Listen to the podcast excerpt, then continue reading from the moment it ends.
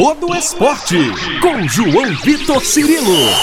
No campo, na quadra, na piscina, no tatame, em todos os lugares. E aqui, no Itacast.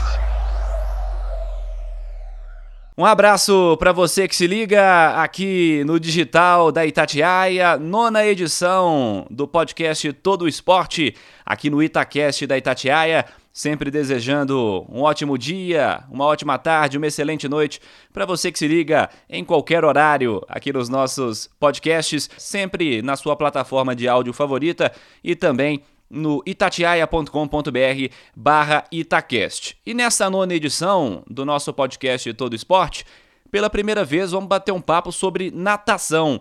E eu tô aqui com um convidado que é natural de Belo Horizonte, ele tem 27 anos. Eu tô falando do Miguel Leite Valente. O Miguel Valente, uma carreira construída no Minas Tênis Clube, e eu digo carreira porque ele vai contar essa história pra gente também mais à frente, é claro, porque ele começa na escola do clube, no curso de esportes, passa por todas as categorias na base, torna-se um profissional e chega aos Jogos Olímpicos, né? O Miguel esteve na última edição também dos Jogos Olímpicos no Rio 2016. O Miguel é o nosso convidado, Miguel Valente, aqui na nona edição do podcast, para a gente trocar uma ideia sobre a carreira e do cenário brasileiro também na natação, pensando, é claro, em Tóquio 2021. Miguel, prazer tê-lo conosco aqui. Obrigado por atender a Itatiaia. Prazer é todo meu. É, queria aproveitar a oportunidade de agradecer é, o convite e poder falar um pouquinho desse esporte que eu amo. E espero que todos gostem, todos os ouvintes gostam aí. Ô Miguel, em vez da gente começar por uma ordem cronológica, falando lá do começo, quero falar um pouco da sua trajetória como profissional. As suas principais provas, né, são as provas de fundo, as provas longas, os 800, os 1500 metros livre. Sempre foi seu foco? Quando que você decidiu seguir esse caminho, Miguel? Na verdade, eu quem, quem me conhece desde pequeno sabe que, que nunca foi bem muito muito fundista assim também não, né? Eu já na, flutuei por várias provas, como 200 peito, 400 melee, mas quando eu comecei a nadar fundo foi onde eu comecei a me destacar mais e cheguei onde eu cheguei e nisso a gente vai se especializando, né? mas desde 2014 eu acho que eu comecei a, a, a treinar mais para ser fundista, treinar mais, mais crawl, antes eu treinava mais melee também, que eu acho que eu comecei a ter resultados mais relevantes nessas provas, e já em 2014 eu já fiz um próximo que seria próximo de do índice olímpico em 2016, então foi, foi um incentivo bem forte aí, né, para se especializar mais nesse, nesse caminho que eu sigo até hoje. É, com toda certeza, né? E, eu quero saber da sua expectativa nesse momento, pensando em Tóquio 2021. É Tóquio 2020, né? Eu tô falando 2021 aqui porque mudou a data, né? Mas a preparação certamente alterou, né? Com essa mudança do calendário, adiamento para o próximo ano.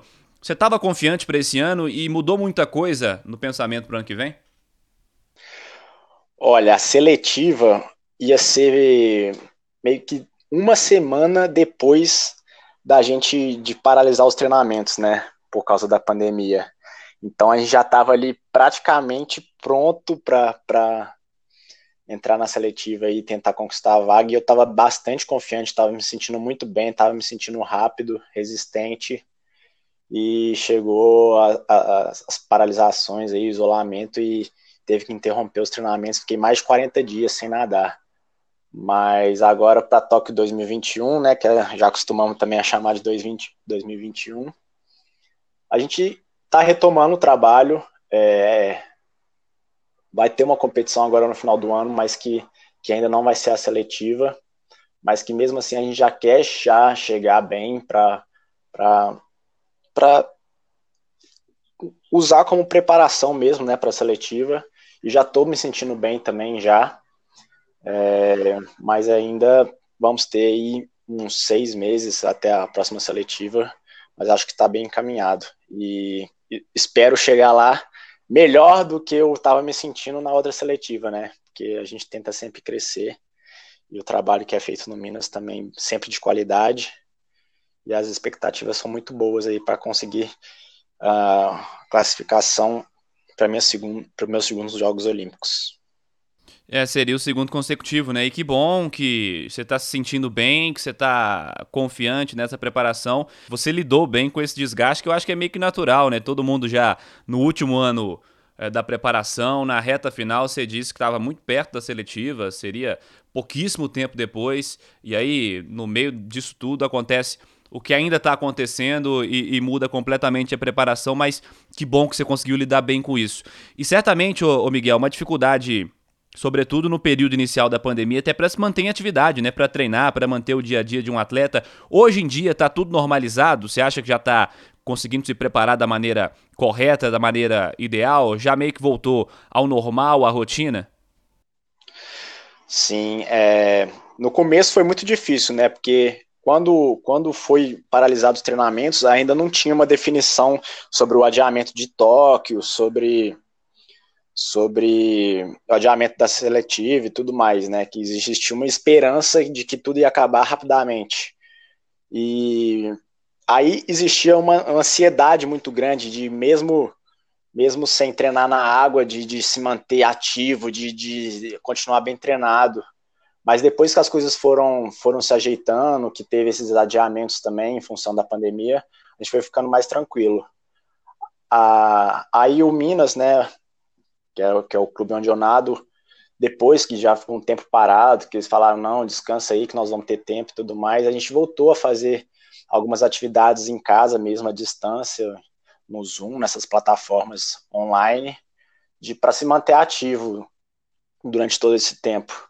E acho que isso ajudou bastante para quando voltasse na piscina já tá num nível já aceitável, assim, né? Lógico que eu não tava igual eu eu quando eu parei. Eu, eu, acho que eu nunca fiquei 40 dias sem nadar na minha carreira como profissional. Foi a primeira vez.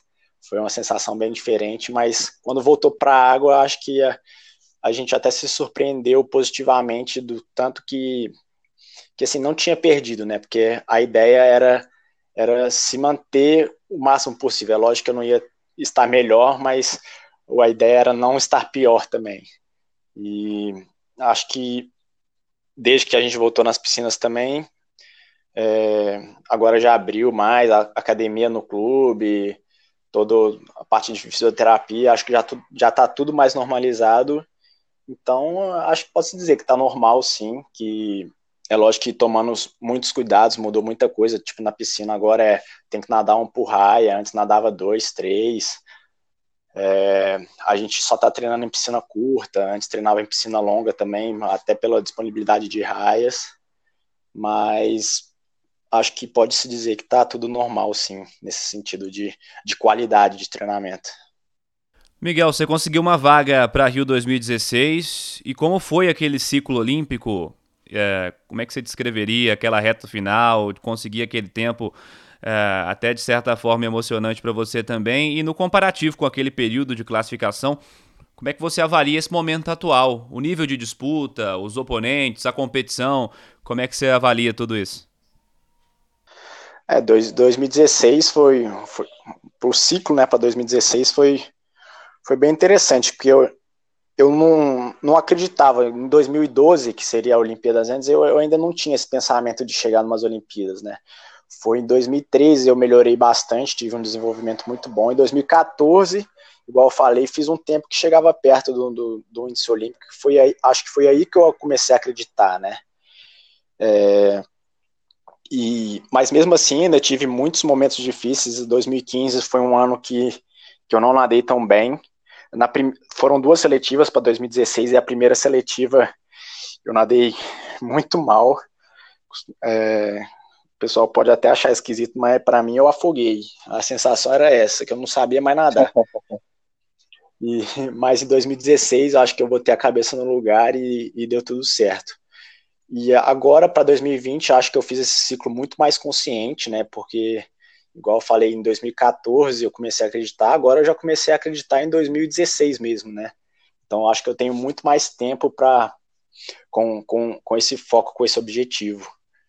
E acho que o trabalho foi muito bem feito nesse, nesses, nesses últimos quatro anos. Teve esse aí, igual 2015, eu acho que teve um, um percalço no caminho. Acho que todo, todo, ciclo olímpico tem que ter um percalço. Nesse foi a pandemia, mas acho que vai, vamos superar bem e passar por cima. Quanto aos adversários, 2016 é o, o, Brasil, né, não era tão forte nas provas de fundo. Já tinha 16 anos que eles não tinham representante do Brasil nas provas de fundos e na prova de fundo e conseguiram classificar logo dois, né? Eu e o Brando na época. E hoje existe, acho que cresceu bastante a natação de fundo do, do, do Brasil, tanto masculino quanto feminino. E existem outros atletas. Existe o Guilherme Costa, conhecido como Cachorrão, que é do Minas também, mas treinou no Rio de Janeiro, que vem feito é, elevado o sarrafo da, das nossas provas, tem batido o recorde sul-americano por muito tempo aí abaixado bastante aí os tempos, mas isso acho que é motivante também. É, vem um menino novo querendo ganhar e a gente querendo não deixar, né? É lógico que ele ganha, tá ganhando hoje, mas a gente também tá buscando. E, e, lá no Minas tem um grupo de fundo muito forte também, que tem o Diogo, tem Kanieski, nomes grandes da natação, recordista sul-americano, medalhista de mundial de maratona, e que estão todos aí na briga. Mas é lógico que eu tenho, eu sou muito confiante em mim e acho que eu vou estar tá aí no páreo para brigar por essa vaga novamente. É, você falou do Minas, que sempre conta com bons nadadores, né, com bons profissionais na comissão técnica também. O time é muito forte. Eu queria que você comentasse um pouco sobre a equipe que o Minas tem hoje. Você, melhor do que ninguém, né, porque faz parte do Minas há muito tempo, desde criancinha, né? Sim, com certeza. Eu, já vi muito, muitos profissionais, sempre profissionais de qualidade passando pelo Minas, mas hoje eu digo que, que a comissão técnica que está formada lá, não, não só técnica, né, mas toda interdisciplinaridade do, com, como médico, fisioterapeuta, preparador físico, é, biomecânico, tem tudo. Acho que o Minas não deixa a desejar para nenhuma nem em questão de, de infraestrutura para nenhum clube no, no, mundo. Eu diria no mundo, que eu já viajei também bastante o mundo, acho que eu nunca vi um, uma equipe tão concisa quanto essa. E isso é primordial também para o nosso trabalho. É, acho que quanto mais qualidade, melhor. Quanto mais profissionais é, ajudando, mais fácil vai ser esse, esse caminho. E hoje o Minas está muito forte nesse sentido. Que bom, mas que bom, é, continue assim. Você quer saber, você quer saber dos, dos, atletas também? Como é que é? Sim, claro, sem dúvida, para o time de hoje, né? Porque o Minas, é, a gente sabe, né? Tem as grandes competições é, no território nacional, o Minas está sempre no páreo, né? Sim, o Minas vem com uma equipe muito forte também, é igual, igual eu cheguei da, da base, vem normal, sempre vem novos atletas da base. É, hoje em dia está rolando um campeonato lá em Budapeste, que é uma liga de natação que fizeram e que é com, com nadadores bem, fo bem fortes. Pena que não tem provas de fundo, senão com certeza eu queria estar lá também. Mas existe representantes do Minas que vem fazendo bonito. É, existe Vinícius Lanza, que, que nadou desde pequeno no Minas. Existe Fernando Scheffer, que é recordista mundial e que se desenvolveu muito bem no Minas, chegou para agregar bastante para o time. Existe a Argentina também, Júlia Sebastian, que que tem nadado muito bem. E Marco Antônio, eu acho que a equipe está muito forte, com muitas chances de, de, de ter vários atletas classificados para os próximos jogos. E acho que o trabalho vem sendo bem feito e tudo caminha para dar tudo certo aí. E já que estamos falando sobre o Minas, vamos contar um pouco sobre o começo da sua trajetória. Você que é de Belo Horizonte e, como a gente disse, passou uma vida esportiva inteira no Minas até aqui, né? Até se tornar um profissional desde pequeno, desde a escolinha, né? Escola dos os cursos básicos do Minas, né? Esse, esse é o termo utilizado, o nome utilizado né, pelo Minas. É, me conta um pouco sobre essa história, sobre essa construção da sua carreira como nadador, o papel da família nisso também, possíveis influências na sua carreira.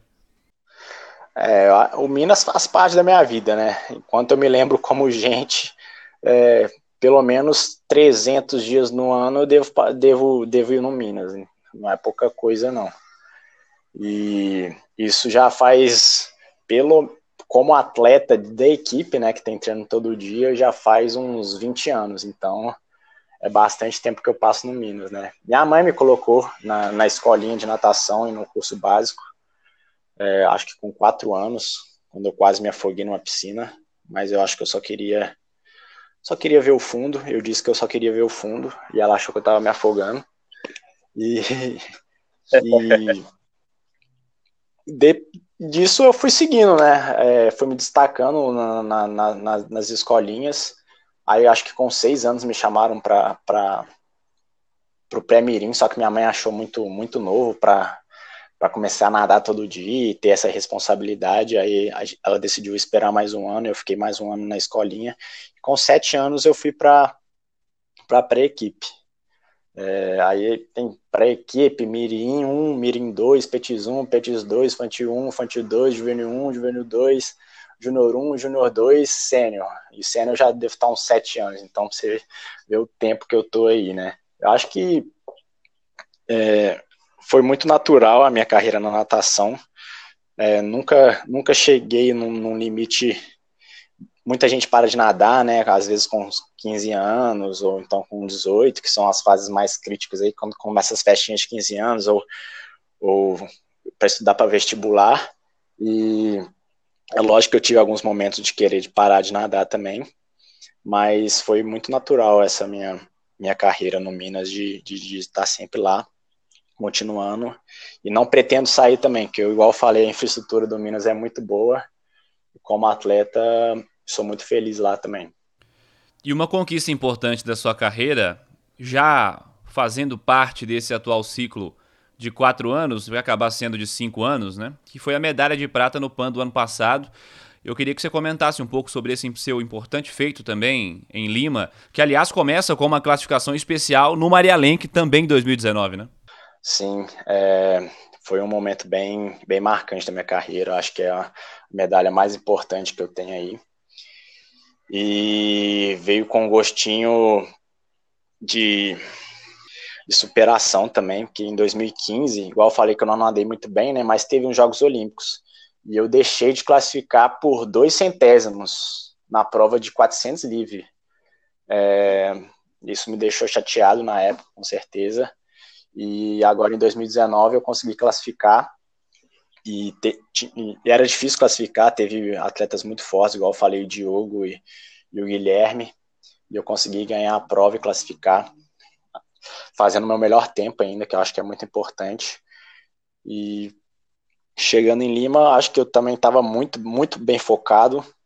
É, já tinha mais experiência em competições internacionais, né? Já tinha ido para os Jogos Olímpicos, já viajei algumas vezes para fora, em Jogos Sul-Americanos também.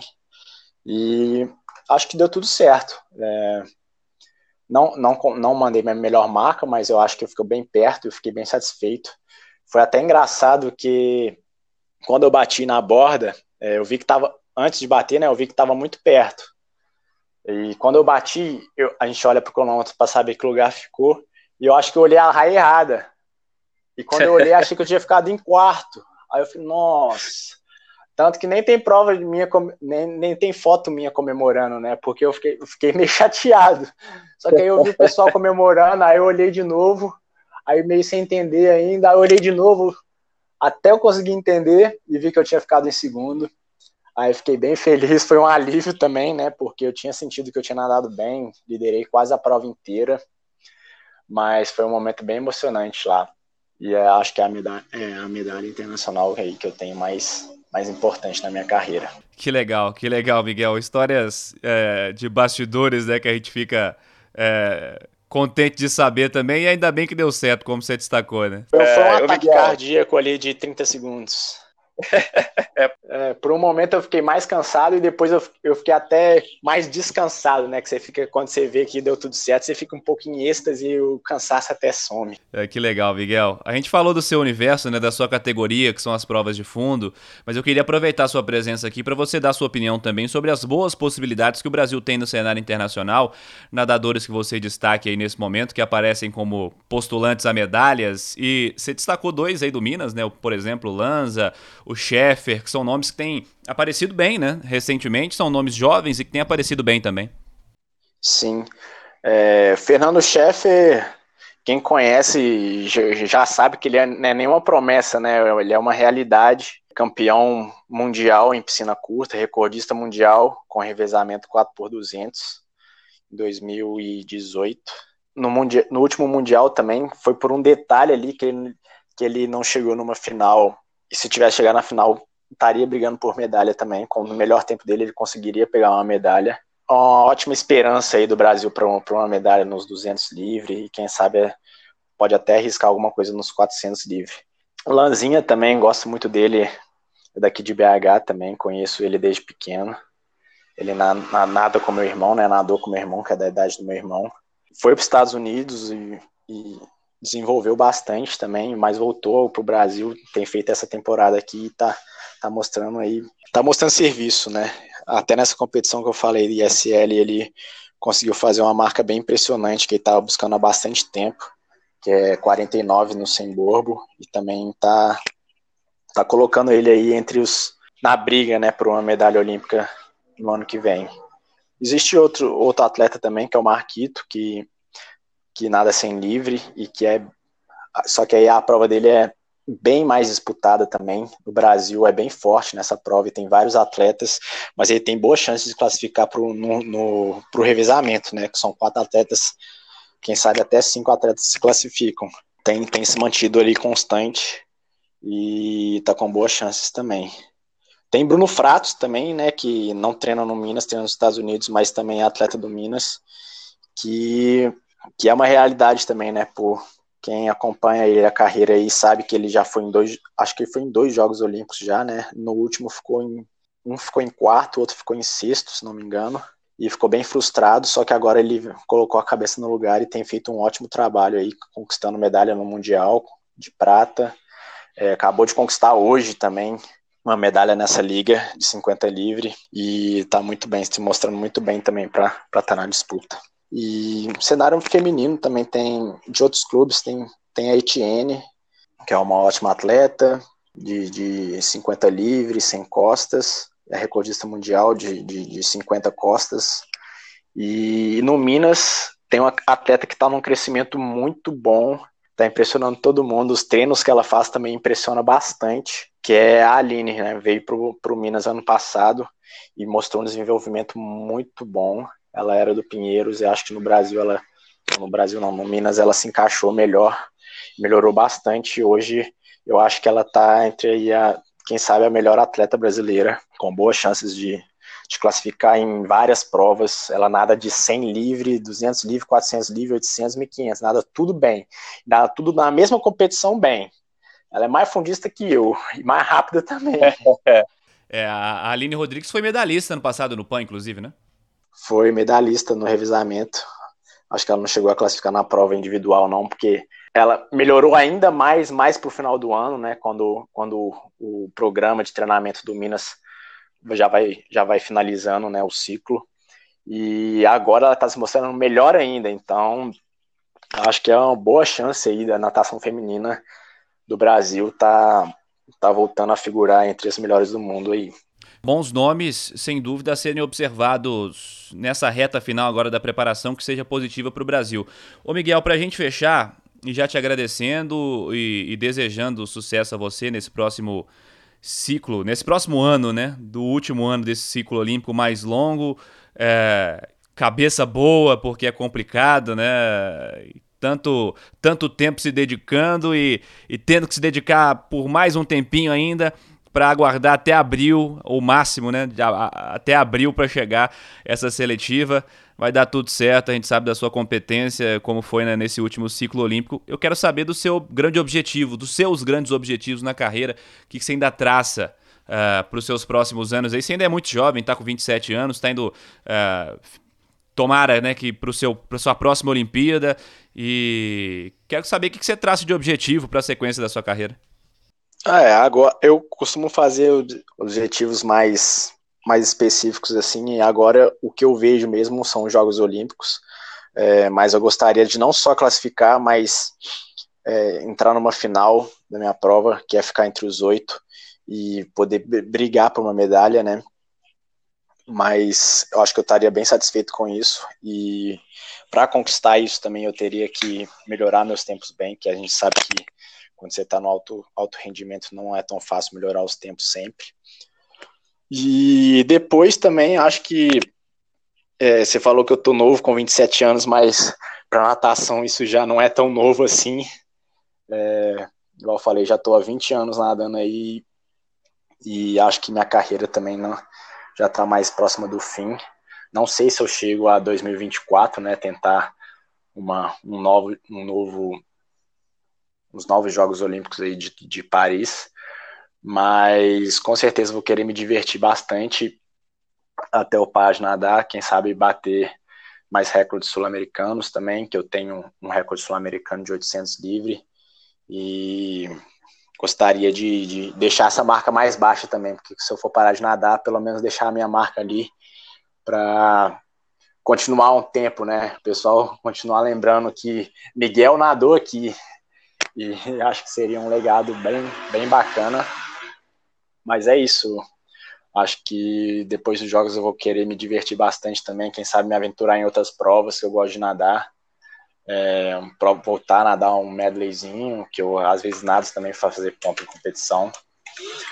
Mas agora o foco total mesmo são os Jogos Olímpicos, então não dá para ficar pensando mais para frente não, porque tem que dar um passo de cada vez, né? Com toda certeza. Miguel Valente, nadador do Minas, postulante a uma vaga olímpica na próxima temporada, ele que esteve na Rio 2016. Miguel, mais uma vez sucesso. Obrigado por atender Itatiaia, é sempre um prazer e seguiremos falando das suas conquistas por aqui também. O prazer foi todo meu. Obrigado pelo espaço. Posso, posso deixar meu Instagram aqui se alguém quiser acompanhar? Claro, irmão, com toda certeza. Então, se alguém quiser acompanhar aí, pode me seguir no Instagram, arroba Miguel Valente posto, vou postar quando tiver competições e tudo mais e os resultados. Mais uma vez, obrigado aí por dar esse espaço, não só para mim, mas para a natação. Parabéns aí, Tatiaia, pelo projeto. Valeu, Miguel. Grande abraço para você e um abraço também a você, ouvinte, que segue ligado conosco nos nossos produtos digitais também, aqui no Itacast da Itatiaia. Semana que vem, mais uma edição do podcast Todo Esporte, esse espaço aberto ao debate e à discussão de todas as modalidades esportivas. Você pode mandar sempre pra gente as suas sugestões nas redes sociais da Itatiaia, no twitter.com barra Itatiaia, no instagram.com barra Itatiaia Oficial, também nas minhas redes sociais, no twitter.com barra João Vitor Cirilo, no instagram.com barra João Vitor underline Cirilo. Uma ótima semana para você, um grande abraço. Você ouviu Todo Esporte com João Vitor Cirilo, seu esporte preferido passado a limpo.